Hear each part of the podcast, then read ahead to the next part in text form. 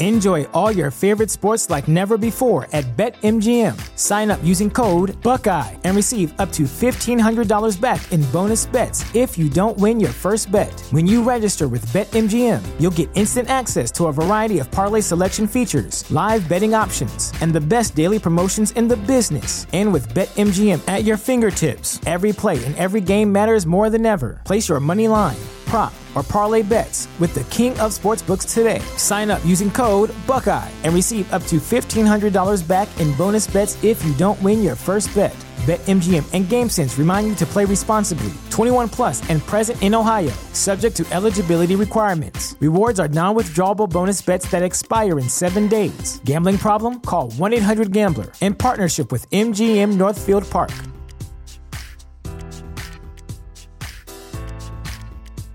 At Parker, our purpose is simple. We want to make the world a better place by working more efficiently, by using more sustainable practices, by developing better technologies. We keep moving forward. With each new idea, innovation, and partnership, we're one step closer to fulfilling our purpose every single day. To find out more, visit parker.com/purpose. Parker, engineering your success. The opinions and statements expressed in the following program do not necessarily reflect those of WWDB, its staff, or management. Inspirational women are increasingly popular in the news and media, but many go unheard and their stories are never told. Women to Watch with Susan Rocco captures the stories of many women who truly make a difference. Women to Watch is the vehicle for developing new leaders, encouraging younger generations, and in building self esteem for future entrepreneurs. Good afternoon, everyone, and welcome back to another week of Women to Watch here on WWDB Talk 860 and WomenToWatch.net. We're going to have a great show this afternoon, and I'm just going to give you a couple of quick notes at the top of the show. Uh, we always love to hear from our listeners, so if you'd like to call in and ask uh, a question to either one of my guests this afternoon, we'd love to hear from you. And you can call 888 329 3306. That's 888 329 3306. Uh, also, we'd love for you to visit our website at womentowatch.net and you can check out our tremendous lineup that we have scheduled through uh, next summer, actually, through July. Uh, our website is women, the number two, watch.net. So this afternoon we have a, a chock full show. We have uh, not only our own in-house uh, financial advisor, Jocelyn Ewart, is with us this afternoon, uh, the founding principal of Entrust Financial. We also have waiting in the wings, I hope, um, is Margie Warrell, who is a um, author, speaker, coach, and um, a thought leader, um, international thought leader, joining us from Australia. So we're going to start off with Jocelyn, and, and she's going to be talking um, for a few minutes about leadership through financial um, empowerment, I guess I'll, I'll say. You know, how we can be leaders by taking care of our personal and family finances. Welcome to the show. Thank you, Susan. It is a treat to be back in the studio with you. And yes, uh, empowerment through shaping and directing one's own finances is our topic for this afternoon. Uh, March has been quite a month so far. For example, last week's event at the Philadelphia Free Library, Disrupt the Patriarchy, was in honor of Women's History Month. The event was well attended, as you know. Uh, fortunately, the crowd was very diverse, so it made it extra interesting, and there were some unexpected uh, comments that were made. I know that you had some thoughts about it when you were there, Susan. I did. I think, um, you know, we t- attend a lot of these types of events, and I particularly love these types of panel events because you get very um, different perspectives from the women on the panel. And one of the things that I think is important to always keep in mind is to f- focus on the positive rather than the negative. Um, in other words, um, rather than think about what barriers might be out there for women in business and in leadership, um, that we can kind of ignore those those barriers and even those cultural things that have been in place and focus on what we can do today. Um, and I think the women on that panel had some great um, positive feedback and, and things that have worked for them in their careers. I, I completely agree, and I've found one of the most interesting things in terms of moving beyond the barriers, like you just said.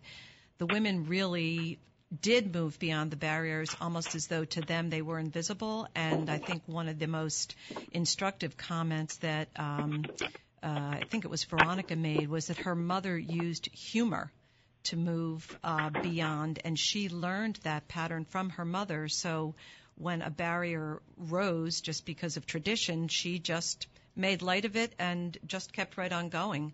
Um, and the theme, as you pointed out, uh, the disrupt the patriarchy theme basically was about women speaking up and assuming uh, their capacity. And not only is that a passion of mine, but uh, in essence, that's the mission of your show, Susan. So I thought of that when I was uh, enjoying that event last week. Yeah, exactly.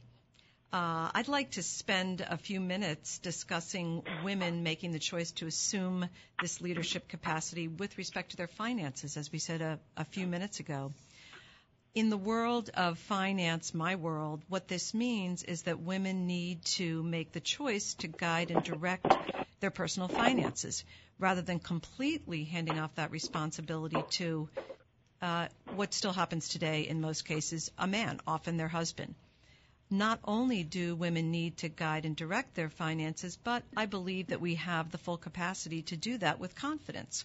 For example, even if the family division of labor um, dictates that the husband is going to take care of a lot of the details for the household, I think it's really critical that the wife still understand what the family financial resources are, how, where, why the financial resources are being allocated as they are, and I think that the wife needs to know when there's a change in the family finances that might affect their financial security and independence. Uh, in fact, just last week, I was discussing this issue with a couple, um, particularly because this particular couple, for a couple of decades now, has handled such dialogues quite well, even though husband's basically in charge. And so I asked them, you know, how do you handle these conversations so you both feel completely empowered in the choices that are made for the family? And what they told me that one of their keys to success is that they start each financial conversation by putting all of the cards on the table. For example, together they take a look at what the current family resources are, including income and investments. They discuss major expenses and consider options for how to pay for them. And when they face a major financial decision, their conversations start with purely at the informational level. Each spouse maintains an open mind that's part of their value system. They don't vie for position or turn their financial conversations into power struggles. And they conduct these conversations on a regular basis, typically monthly. The family doesn't wait till a crisis occurs and then all of a sudden husband and wife have to start talking about it. Mm-hmm. Um, they reported to me that they don't try to make decisions or take action until after each of them has had a chance to reflect on their current situation and give voice to the course of action with which they are most comfortable. Another factor that was important to them, they emphasized to me that they made a specific financial commitment to one another, and that commitment in their particular situation was the decision that everything that comes into the marriage is considered marital. In this particular couple and family's case, they have chosen not to have assets uh, labeled as his or hers. I referred earlier to the need to communicate without delay when something material happens to affect the family's financial security or independence. And thinking about that when I was having this conversation uh, last week, uh, I thought that listeners, when they hear about the idea of a major change, they might be thinking about the fact that um, the stock market has been very volatile this year. And when you hear major change, people often immediately think uh, that maybe their portfolios have lost money. And, you know, to that note, I want to say that despite the beginning volatility this year, in general, there's a steady trajectory of the markets in the positive upward direction over the long term despite noise. Good. That's good news. Yeah, that's good news yeah. for everybody. Yeah. And uh, gives me a chance, too, to remind listeners that anything I discuss is not to be considered financial advice. Uh, I'm only in a good position to advise clients when we've established a working relationship. Um, returning to our women's history topic, that of women assuming leadership, just as you said at the beginning uh, of the program, Susan, I welcome your listeners to call in or even to contact the show electronically to weigh in on how they guide and shape their personal or family finances perhaps a listener can share a strategy that's been particularly successful, and then we can share it with other women to help them along the way on their journeys. I always love to hear the stories of women who, who really were not involved in the finances and then took an interest and how it changed their you know their life. It it does, and you know what's interesting? I'm really glad you said that because at the end of the day, uh, taking leadership with regard to finances in a situation where it's a couple or a family, is really about communication. Mm-hmm. And every single time both partners really have a genuine dialogue, an authentic dialogue, the couple is better off and stronger. It may be, the subject may be about finance, but I think the most important part of that dialogue is the couple moves to a new level of understanding and a real sense that they're pulling together and collaborating for everybody's benefit. Oh, absolutely. How they're living their life and what their values and priorities are, right? Because exactly. that comes back to the, you know, their financial well-being. Exactly. And whether the wife happens to lead or the husband, when both come together at the table, it's really better for everybody. Yeah. Um, I think this is really an exciting topic and, and very, very timely and important. Um, over the past few months, we've talked about organizing financial documents, which everyone's doing like crazy right now to get their income taxes going. We talked about using a holistic uh, approach to address the various facets of planning for financial security and independence. Um, I'm thrilled that now we're really focusing on women assuming the capacity that they do have to be a full partner when it comes to their financial lives. Um, there is another leadership task I, I just feel I have to mention today, and that is that women tend to be underrepresented at the voting polls. So I, I just have to put that out there. Women, please remember to register to vote if you haven't already. Check in with other women you know too to be certain they're registered. And please head to the polls, whether for your primary or general election. Remember to exercise your right to choose the leaders who will represent you excellent advice. And I would, uh, my guess is that we're going to see a big, you know, turnout this year. There's so much energy um, around this election, so it's going to be exciting. I'm thrilled. Yeah. Looking forward to it. Thanks so much, Jocelyn. Always love having you here, and we'll see you next week. Enjoy the rest of the show. Thanks. Uh, now we're going to bring on uh, to the show our, our very, very special guest this afternoon. I'm so thrilled to have her with us. She's calling from uh, Melbourne, Australia, and her name is Margie Wall. I, am trying to say that correctly, Margie. Um, she she is an international thought leader and author, uh, media commentator, and the founder and CEO of Global Courage. Welcome to the show, Margie. Oh, hi, Susan. Great to be here with you. It's wonderful. I, I had a little panic at the beginning, wondering if we um, we lined up our time because we put our clocks ahead this weekend. You know what? And I just shot my PA an email and said, "Hey, you need to be really careful because I had it scheduled in for a whole hour after this." So um, oh, I'm glad that I saw your email. I am too, and I thank you for being flexible. So listen, no I, want to, yeah, very good. I want to, I want to dive right in and, and um, start with your growing up years in Australia, and and I guess my big question is centered around that is how you um, came to find all of this courage and, and, bravery in yourself.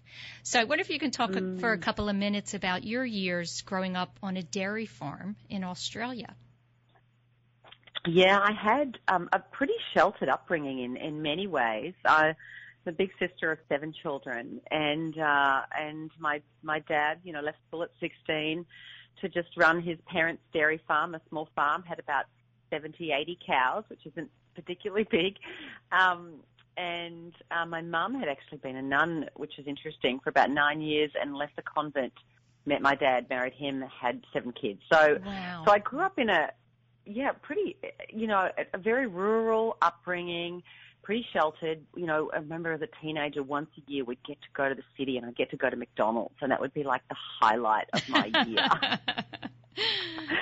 um, but you know, I think I, I always had a sense of adventure, and you know, I, I guess I had a really very solid childhood. Felt very loved, felt very nurtured, and but was dying to get out into the world. And at 18, I finished high school, and I was excited to head off to the big city to go to university. And and I think I've just always wanted to experience as much of the world as possible. And, uh, you know, after even finishing university, you know, I saved up money working a couple of jobs and I headed off around the world with a backpack and, um, spent a year traveling just literally, you know, from hostel to hostel and staying in different places for a year at the age of 21. So I, I think I have a natural just curiosity for the world mm-hmm. and for cultures that are different to mine and, and I have a love of meeting people, and I love meeting people who are like me, but I also love meeting people who are very unlike me, and um, particularly culturally, when people see things very differently and have different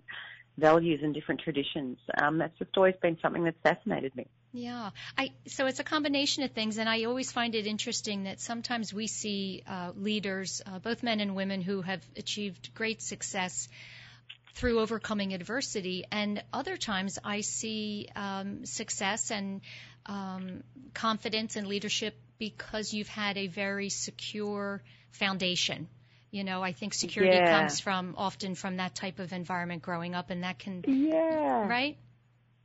Yeah, though I think I, you know I didn't I haven't I, I be careful I must be careful not to paint it all with um you know paint it all just as this completely beautiful picture. I as much as it was a very solid foundation, that said, I recall acutely feeling like I was fat and plain, and I know in my by the time I was 13, I was developing um, an eating disorder, which I had with me right through my teens into my early 20s, mid 20s actually. I had bulimia, mm. um, and so that was a pretty big challenge for me to overcome when I finally really confronted it in my early 20s and thought, okay, you know, I'm clearly not able to just get out of this cycle myself without getting some help. So that was pretty formative for me as well. Yes. Um, and so I think that's one that when I, and I, I ended up moving to Papua New Guinea in my mid 20s. I got married to my husband. I'm still married. We're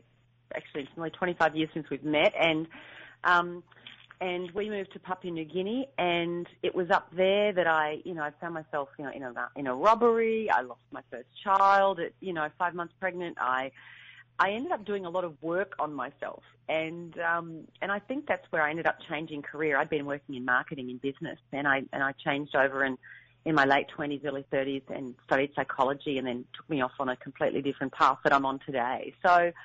Um, you know, and in, within my family, when you've got seven kids, there's there's some heartache and sad stories too. So oh, I, yes. certainly, I, I would, I'd be, I'd be, I would be misrepresenting the truth to say everything was just easy and and and and sweet. It wasn't. Yeah. Well, I thank you for sharing that so you know so so openly because um, you know we the tagline for this show is the real story behind the title, and I think it's very important for um, people when they share their stories to be open and honest about whatever it is that you know was on their journey. Um, that's where the lessons come from.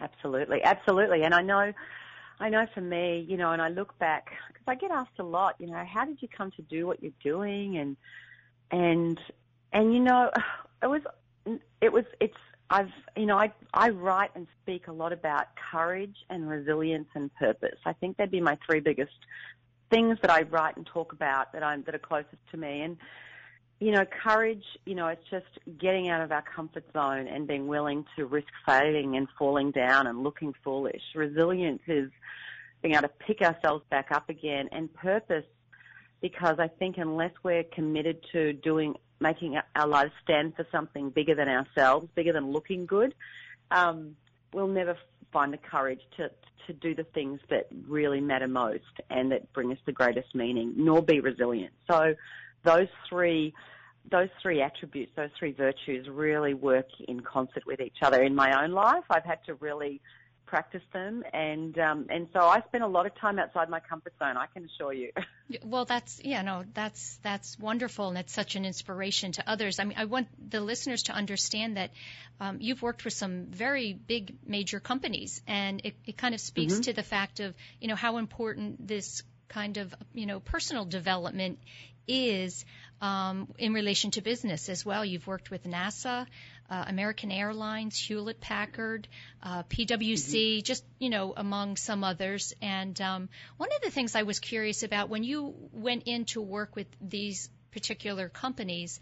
What types of, um, you know, in the programs, what mm-hmm. what types of things were you doing with these uh, employees or yeah. leaders?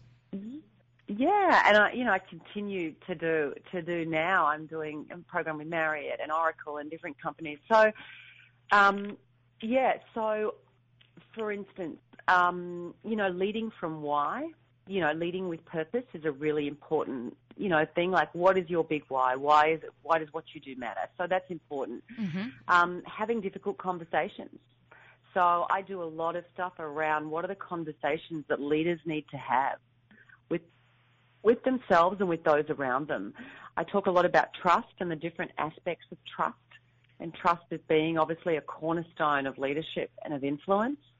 Uh, you know, I, I talk a lot about the importance of challenging the assumptions and stories that you have about who you are um, and about what you know assumptions about others, your team, your work environment, the challenges that you're facing, what can and can't be done.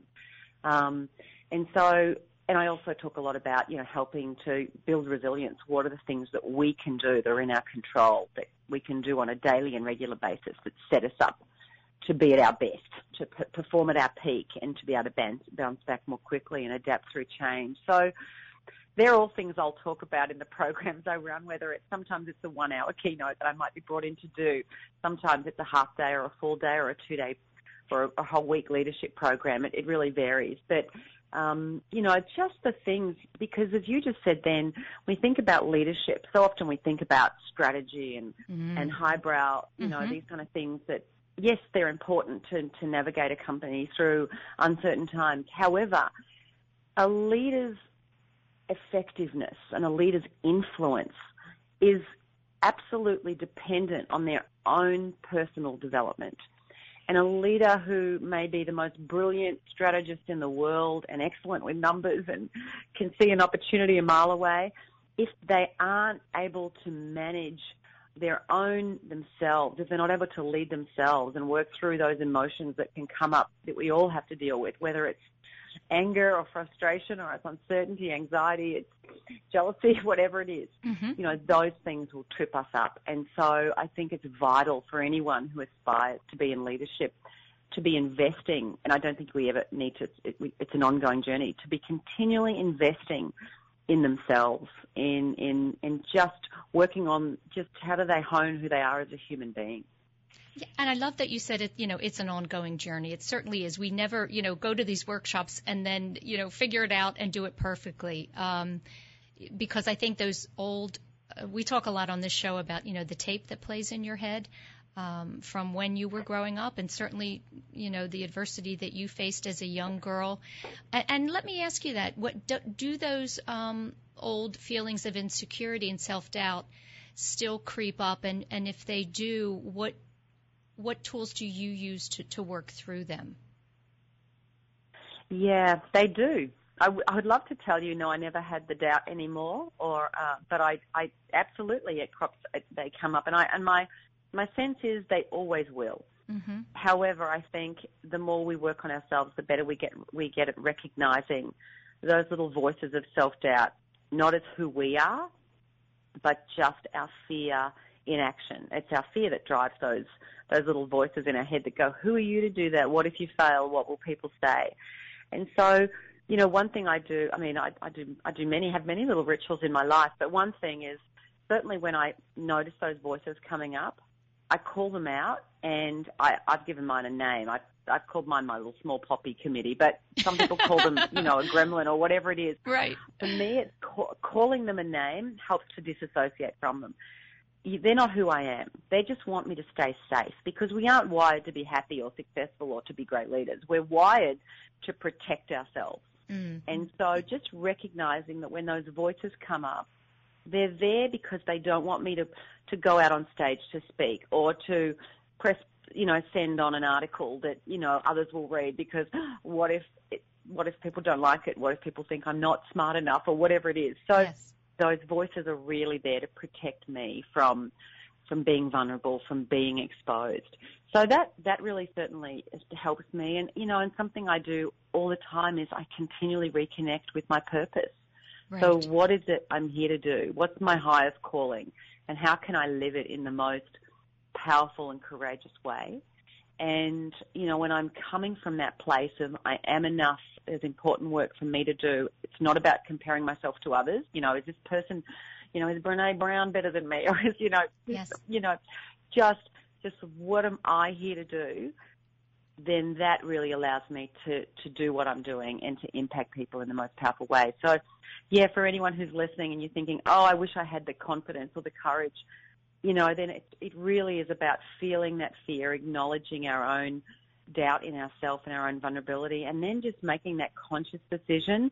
I'm going to step through it into action. I'm going to have this tough conversation. I'm going to put my hand up for this role. I'm going to pick up the phone and pitch this business or, you know, whatever the case may be. Um, and, and the more often we do that, as I wrote in, in my last book, Brave, courage is like a muscle and we have to train it. And the mm-hmm. more often we get out of our comfort zone, the more we build that muscle and we build our confidence to do more and bigger things. Yeah, I, I love that analogy. I read that, and and I think that that will stick with me. Training uh, the brave, um, and thinking yeah, of it. train the brave. train the brave. I love that.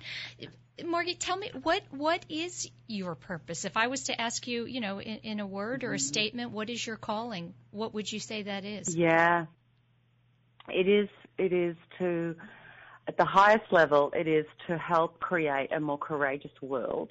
Because I believe that only when each of us as individuals uh, is has the courage to challenge our own stories and viewpoints and to let down our guard and be open to how other people see things.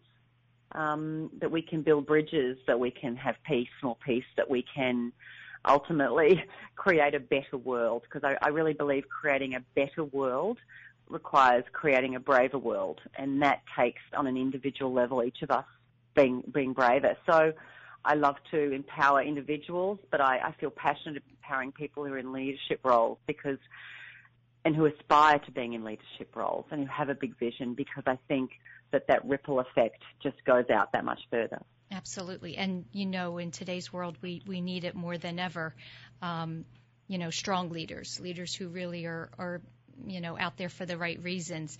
Um, you, I wrote a quote down that you had said, and it kind of speaks to what we're discussing right now. You said, um, while we may look to politicians and Branson, uh, referring to um, Richard Branson, like mm-hmm. power mm-hmm. brokers to lead the way, we cannot and must not rely on them to solve our problems for us. And um, I, I, think that's such a, a, powerful statement because it really speaks to the fact that each one of us individually are the only ones who can transform ourselves um, and make the difference. It's not while we get mm-hmm. advice and, and we're inspired and motivated by others, it has to come from within. Yeah, absolutely. I, I it, it absolutely does, and I think that's that concept of self leadership. I mean, ultimately, we can put someone in a position of leadership, but all great leadership comes from self leadership, and and I think just taking ownership of our I use the word power not in, in, in, the sense that people often think of someone in a position of formal power, but owning our own power to affect change. And I think it's so easy to abdicate it and think, well, I'm not that important, I'm not that significant, I don't have the power to make decisions that change government policy or, you know, end wars or anything else. But but I think that's a cop out.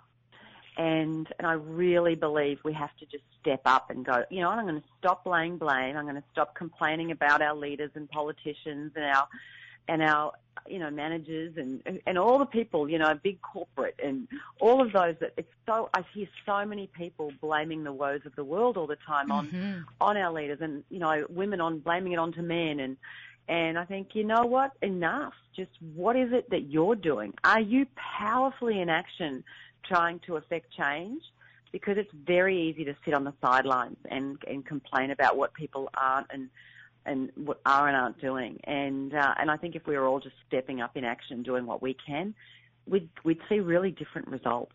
And I think what we're seeing, for instance, right now, you know, in the U.S. presidential election cycle, is is obviously a lot of people saying, "Hey, I'm not happy with how things are."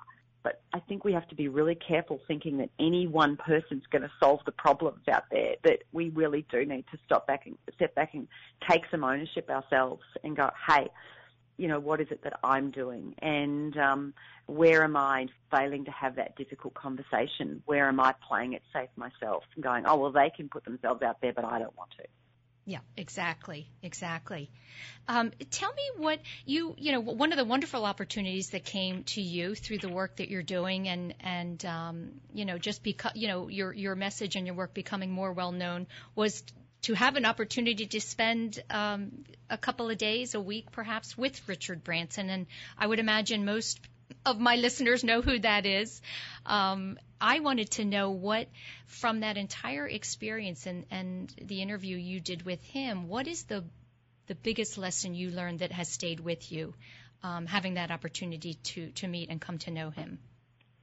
Yeah, no, it was a really extraordinary. Um, it was actually what four or five days, and uh, with with him on Necker Island. And you know, I think people thought I was going to come away with some brilliant entrepreneurial insight.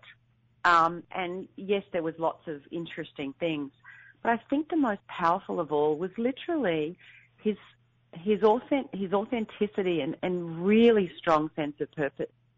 Um, I think you know he's you know now in his sixties. I, I guess he's moving into a period of his life where he's like, what's my legacy going to be?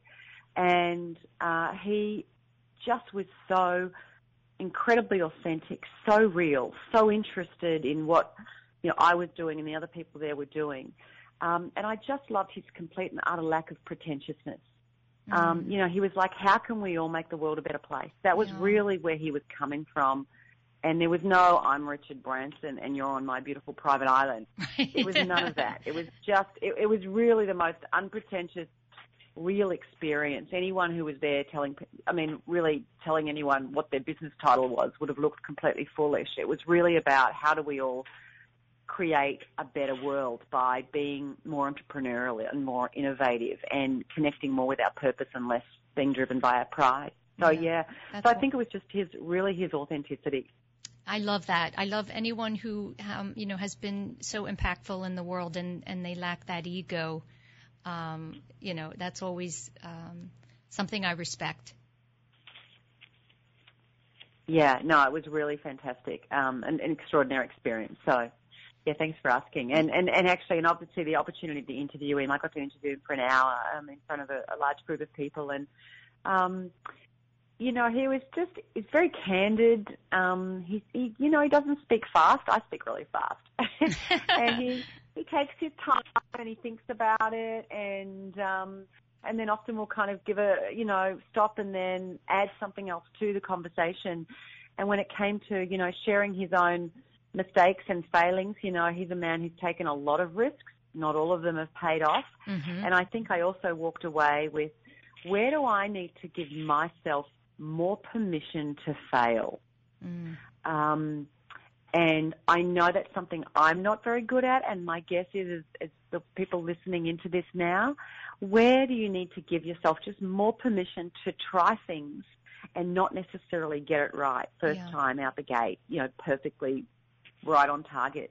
And I think when we give ourselves that permission, it makes it easier to try things, to learn. And obviously we're always better off once we've, we've you, the best way of ever learning anything is just by getting out there and doing it. And I think particularly women, Susan, I, I think we, we set the bar so high on ourselves. Mm, we think we have to be perfect at something. We have to be brilliant at it before we even try and do it Yeah. and and I just know that uh, one of my favourite sayings, "Done is better than perfect." But you know, I just don't wait till you know everything. Don't wait till you can do something incredibly well, masterfully, before you just get out there and do it. Give yourself permission for it to be not brilliant. That's right. That's right.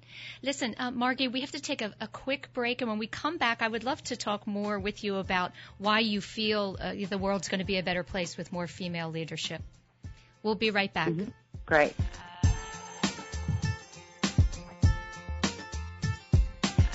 There are 365 days to schedule a mammogram. Today is as good as any. Holy Redeemer Breast Care makes it easy.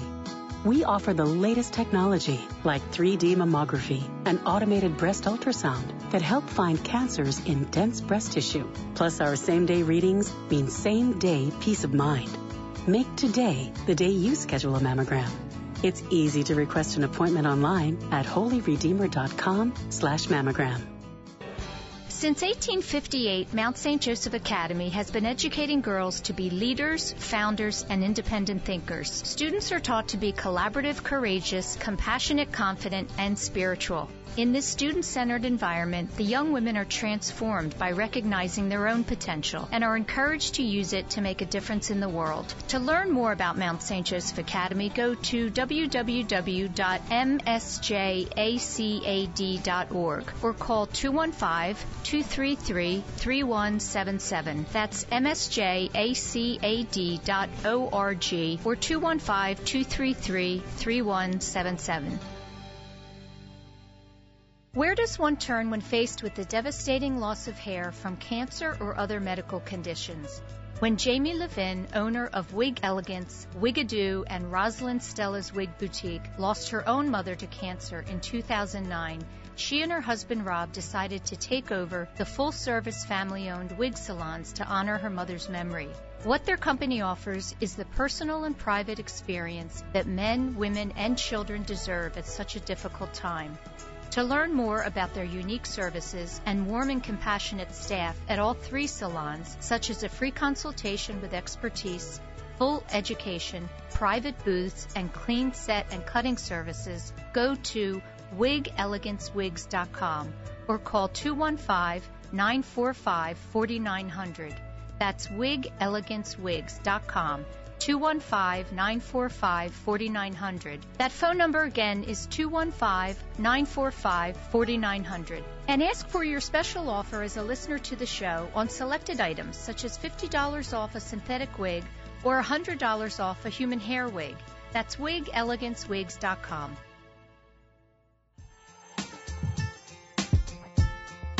Welcome back, everyone, to another week of Women to Watch here on WWDB Talk 860 and WomenToWatch.net. I have a wonderful guest with me this afternoon. She's calling in from Melbourne, Australia. Her name is Margie Warrell, and she is an international thought leader. She is an author. She is a media commentator and founding CEO of Global Courage. Uh, welcome back to the show, Margie. Yeah, great to be here. So one of the things I um, I read was was just your um, you know your belief in why stronger female participation and engagement mm-hmm. is not just good for women, but it really is going to be good for uh, the world as a whole. Why do you believe that? What do, what do you think will be uh, uh, you know the difference that we'll see when we get more women leading?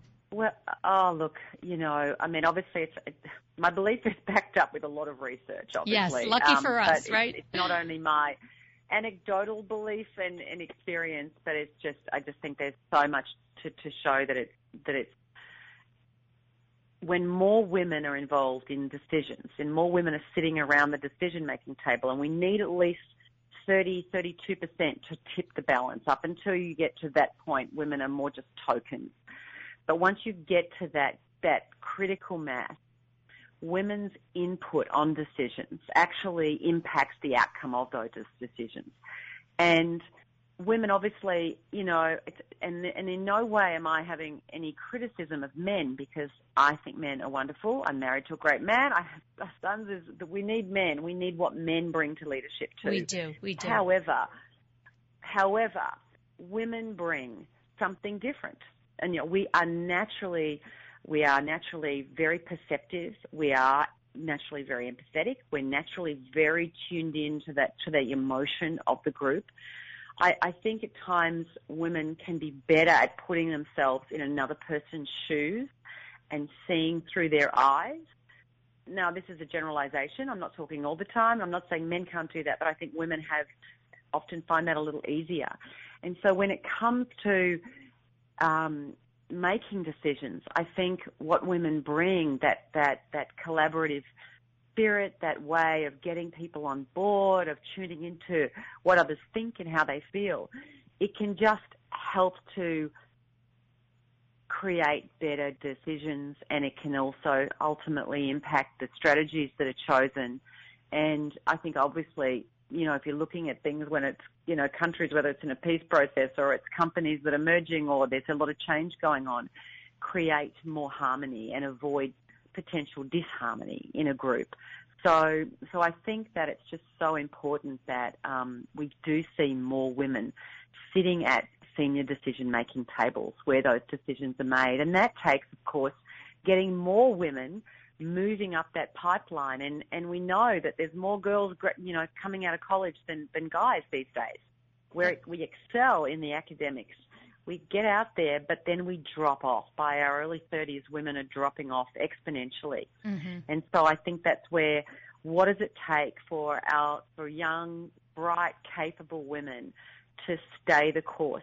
And obviously, so much of the traditional, you know, child rearing, etc., is is still left on a woman's plate. We still organise the birthday parties and manage the home schedule and organise the food, and you know, with prepping most of the meals and all of those things. Often, more of that sits on a woman's plate than a man's plate. So I think, you know, it's it's so systemic, just you know, just in our culture that it's going to take a lot of change and it's going to take a commitment by women and men and how we how we parent our kids too. So, um, but yeah, so I think it's it's a really big topic, but I think it's a really important one. And I and I was just got an email this morning, you know, just talking about the number of women involved in the peace negotiations in Syria at the moment. And three of 17 in, in, in a particular negotiation, uh, there's three of 17 in Syria are women now. And I just think we need to see that way higher because men, I think naturally, when more men are involved in, we see more war and we see more conflict. Well, that right, that is true, and I, you know, I wonder when I think about today, we're we're so fortunate in in having women like you and organizations and networking groups and um, lots and lots of great books that, that talk about the importance of women in leadership. You know, I wonder why is it taking so long? Um, what what is your view about that? I think you know when you when we sit around and have these conversations, people have different perspectives on why we're still lagging behind. What do you think? Yeah, oh look, I, well, I think there's multiple reasons for it. I mean, absolutely there is unconscious bias that exists.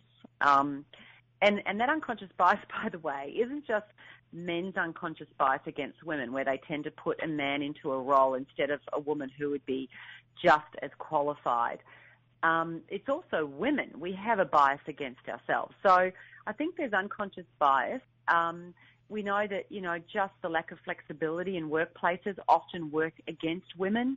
So, you know, just, just general policies work against women. So that's one part of it. There is those external factors, and there's multiple external factors. I also believe, however, that as women, um, we some we tend to doubt ourselves more and back ourselves less than men. We tend to, as to, to you know, use Sheryl Sandberg's language, we tend to lean out when we could be leaning in. Um, I think, you know, I know this is my own experience. I remember when I was thinking about, I had I had three children quite close. I moved from Australia to the US in October 2001, just after 9/11, and I remember, you know, someone asking me, "Are you going to have a fourth child?" And I and I can remember so clearly saying, "Oh, I can't have four children and have a career. I wanted to change careers and start doing more coaching and leadership development and and I just remember thinking, I can't have four children and have a career. I said, I stated that as though it was a fact. Mm-hmm. And I mm. didn't have any, I didn't have any role models. I didn't know any women who had a large family and a career.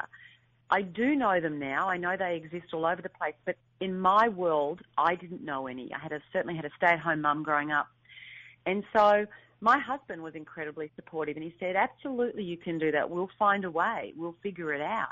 Let's not have that be a reason not to have a fourth child. If we we, we think we'd love to have a fourth child." Yes. Um, and so I did have a fourth child. But there was a couple of factors there. One, I underestimated my ability to do both things. Um, and two, I, I did really lack, I couldn't see anyone out there that was doing what it is that I wanted to do. That was, could be a good mum and have a, have a, you know, a large family in my mind at the time, four children. It's not really large, but, um, and be pursuing a rewarding career. So I think that we need more female role models, but we also need to just back ourselves and believe that we can do more than we think we can because I do think we women tend to underestimate our own ability and our own capacity. Absolutely. And I think the, the, the, important thing is to know that you can do it on your own terms. You know, that gets back to that, to yeah. that, um, thought about don't, don't worry about how and what everyone else is doing. Do it on your own terms. Um, what works for you. Um, Margie, right now we're, we have on the line the wonderful Dr. Beth Beaumont Dupree, who I, I believe I mentioned to you in an email. She is, um, my co-host and a core sponsor of the show and just came back from a trip to Australia. So she wants to check in. Oh, fantastic. Hey, Margie, how are you? I'm great, Beth. How are you? I am good. I don't even have any uh, any time issues because I did stop on the west coast on the way back. But uh, I was visiting a beautiful country. My sister lives in the mid north coast in a beautiful little place called Stuarts Point, a little beach called Grassy Head, and I hope nobody goes there because it's the most unbelievably um, gorgeous spots in the world. So now they all listen to it. Everybody in Australia is listening to this, but uh, um, only go there when I'm not there because it was an amazing time.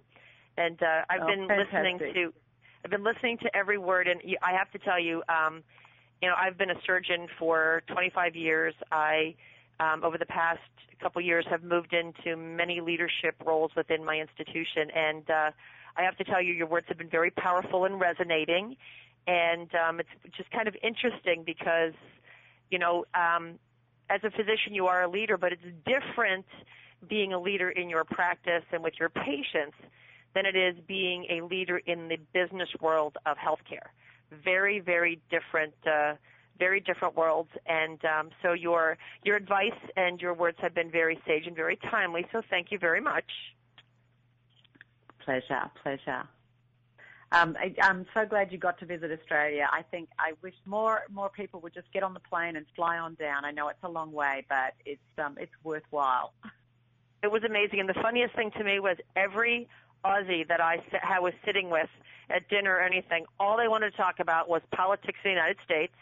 And I read your I read your newspapers every day, and I have to say, your cartoonists of um, Sanders and Clinton and Trump and the entire lot.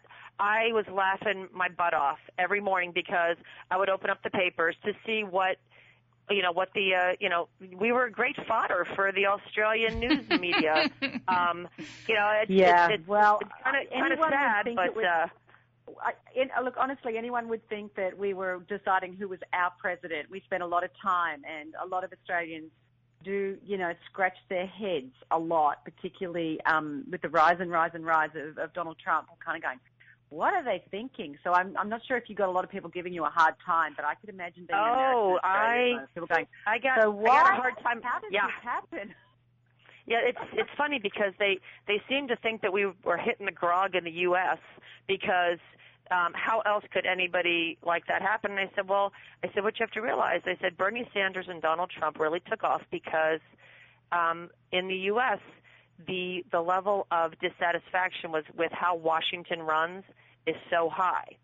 And who knows what's going to shake out in the end, but you know, I said no, you know, if everything in Australia was perfect, if healthcare was perfect, if your government, I mean, I heard enough complaints about things in, in Oz, um, but I said there is no utopia. If there was a utopian world, um, I probably would have moved yeah. there already, you know, yeah. but that doesn't exist. Yeah.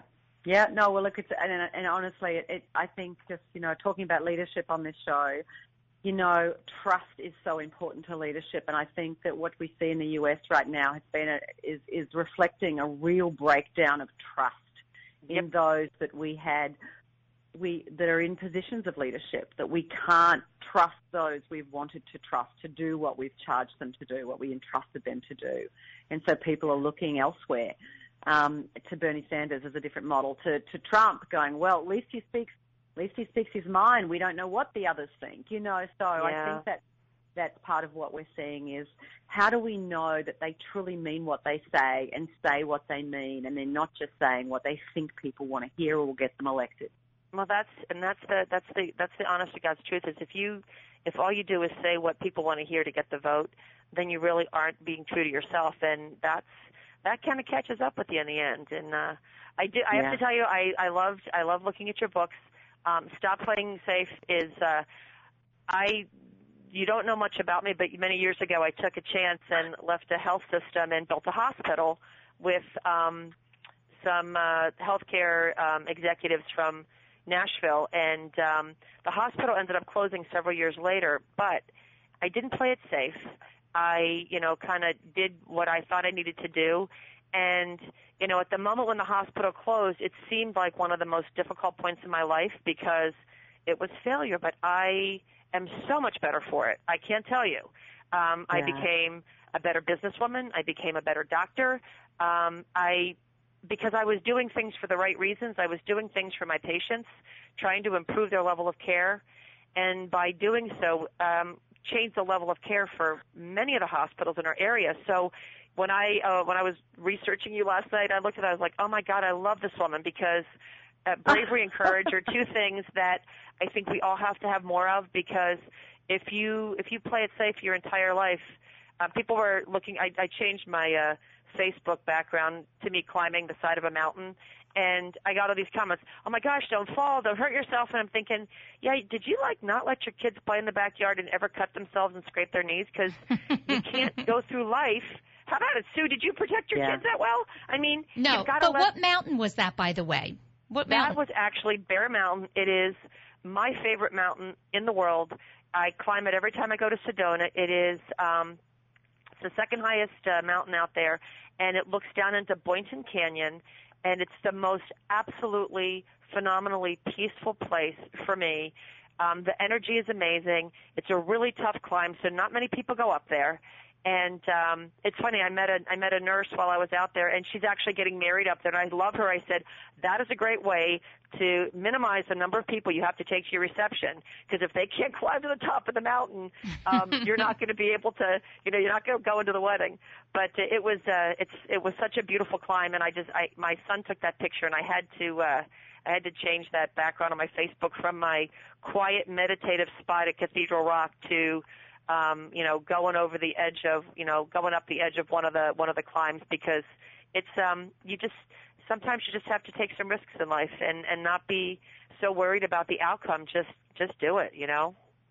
You know, that's a perfect uh, right. segue to my, to my next question. Uh, Margie, you talk a lot about taking risks and I uh-huh. wanted I, I wanted to ask you, you know, in in a world where, you know, the economy is is is unstable and you know we have fear we have a lot of uh, fear in today's world mm-hmm. simply because we know and see what's going on and with terrorism and, and all of that so how does one determine whether or not it's the right time to take a risk um, you know it yeah. Is, it, yeah. It, well, how do you know well, you know, it's it's a great thing, and, and I really dived into risk taking in in my second book, Stop Playing Safe, that, that we were just talking about a moment ago. You know, risk um, is is is something that we are wired to avoid. I mean, we do have we have to take risks, and you get your Bear Grylls, Richard Branson people who are all about taking risks. But generally, I said earlier, we're, we're not wired to, to be to be happy. We're wired to protect ourselves. And risk, therefore, when we're looking at taking risk, we tend to focus a lot more, Susan, on what it is that could go wrong than what might go right, on what we could lose versus what we could gain. And we have a we have a tendency to to downplay or discount the cost of inaction. So I just share that because when you're looking at taking a risk, do I quit my job and do I build a hospital as Beth did? Do I change careers? Do I leave a relationship? Do I get into a relationship? We do have this tendency to, to think about all the things that might go wrong that we wouldn't want to happen. versus and to to sometimes tell ourselves, I'll just stick with how things are. It's not so bad.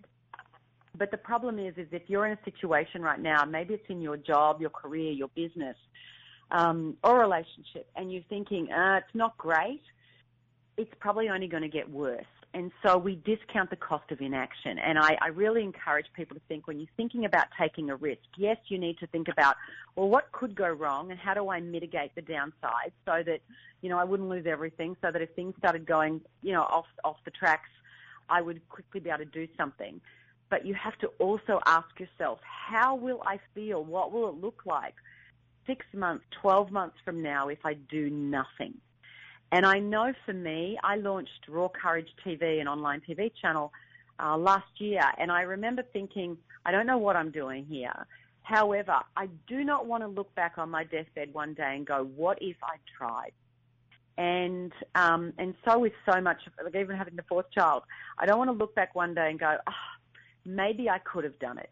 Maybe who knows what might have happened. So I just encourage people if you're listening to this and you're thinking, oh, is this the time for me to, you know, quit my job and start a business or, you know, expand it or whatever?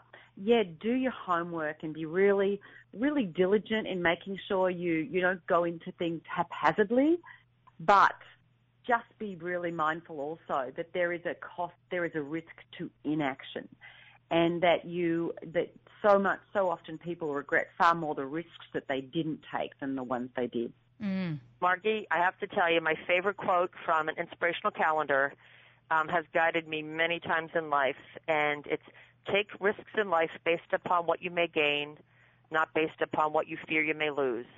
And mm-hmm. it's been one of those kind of principles that, uh, you know, I don't always make the right decisions, uh, or you don't always get the outcome that you may think you may get. But I mean, look at Sue. She started a show. Um, how about it?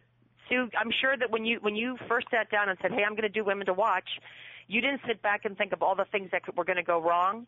You thought about all the messages you were going to be able to get out to women and to empower other women to then start to find their dreams. Absolutely. I did I had no idea what I was doing. I just knew I had, you know, no experience in radio, but I, I really um, you know, it got back to what Margie said at the beginning about, you know, having purpose and I knew that, you know, what I was really trying to do was encourage more women to be leaders. And as long as I was sticking with that and, and all the decisions I made, um, it would come together. And so far, so good. um, yeah, yeah, and and absolutely, and I and I and I think for women, just for us, I think we tend to be a bit more risk averse than men. Yes. And while that can sometimes lead us to making more sensible decisions, I think sometimes it holds us back from sometimes just taking that leap of faith in ourselves and going, what the hell? I'm just going to go out there and do this. Yeah. You know what? We only have a, a two minutes left, Margie. I wanted my last question to be, what do you consider to be the bravest thing you've ever done? oh, man. I saved that for the uh, for the end. The bravest thing I've ever done. Ah, oh, probably when I was 21 and with just a few traveller's checks, no phones or credit cards, just got on a plane in Australia with a ticket that was taking me around the world for a year and not knowing where I would stay on the first night. Wow. Oh my God. Wow. Oh, that's a great memory. that's a great memory. Um, Margie, tell, yeah. for, I'd love for you to, for the listeners, if they want to be in touch with you, um, what's the best place to reach you?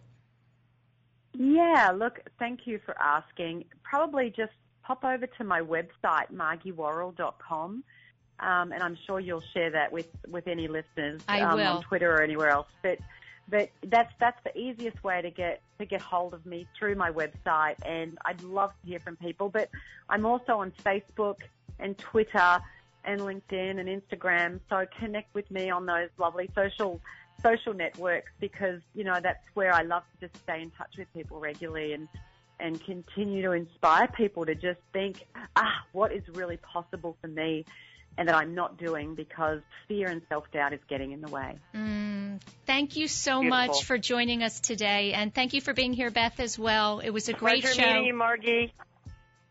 Yeah, absolute pleasure, Beth. Take care. Take care. That's it, everyone, for this week of Women to Watch. Have a great week.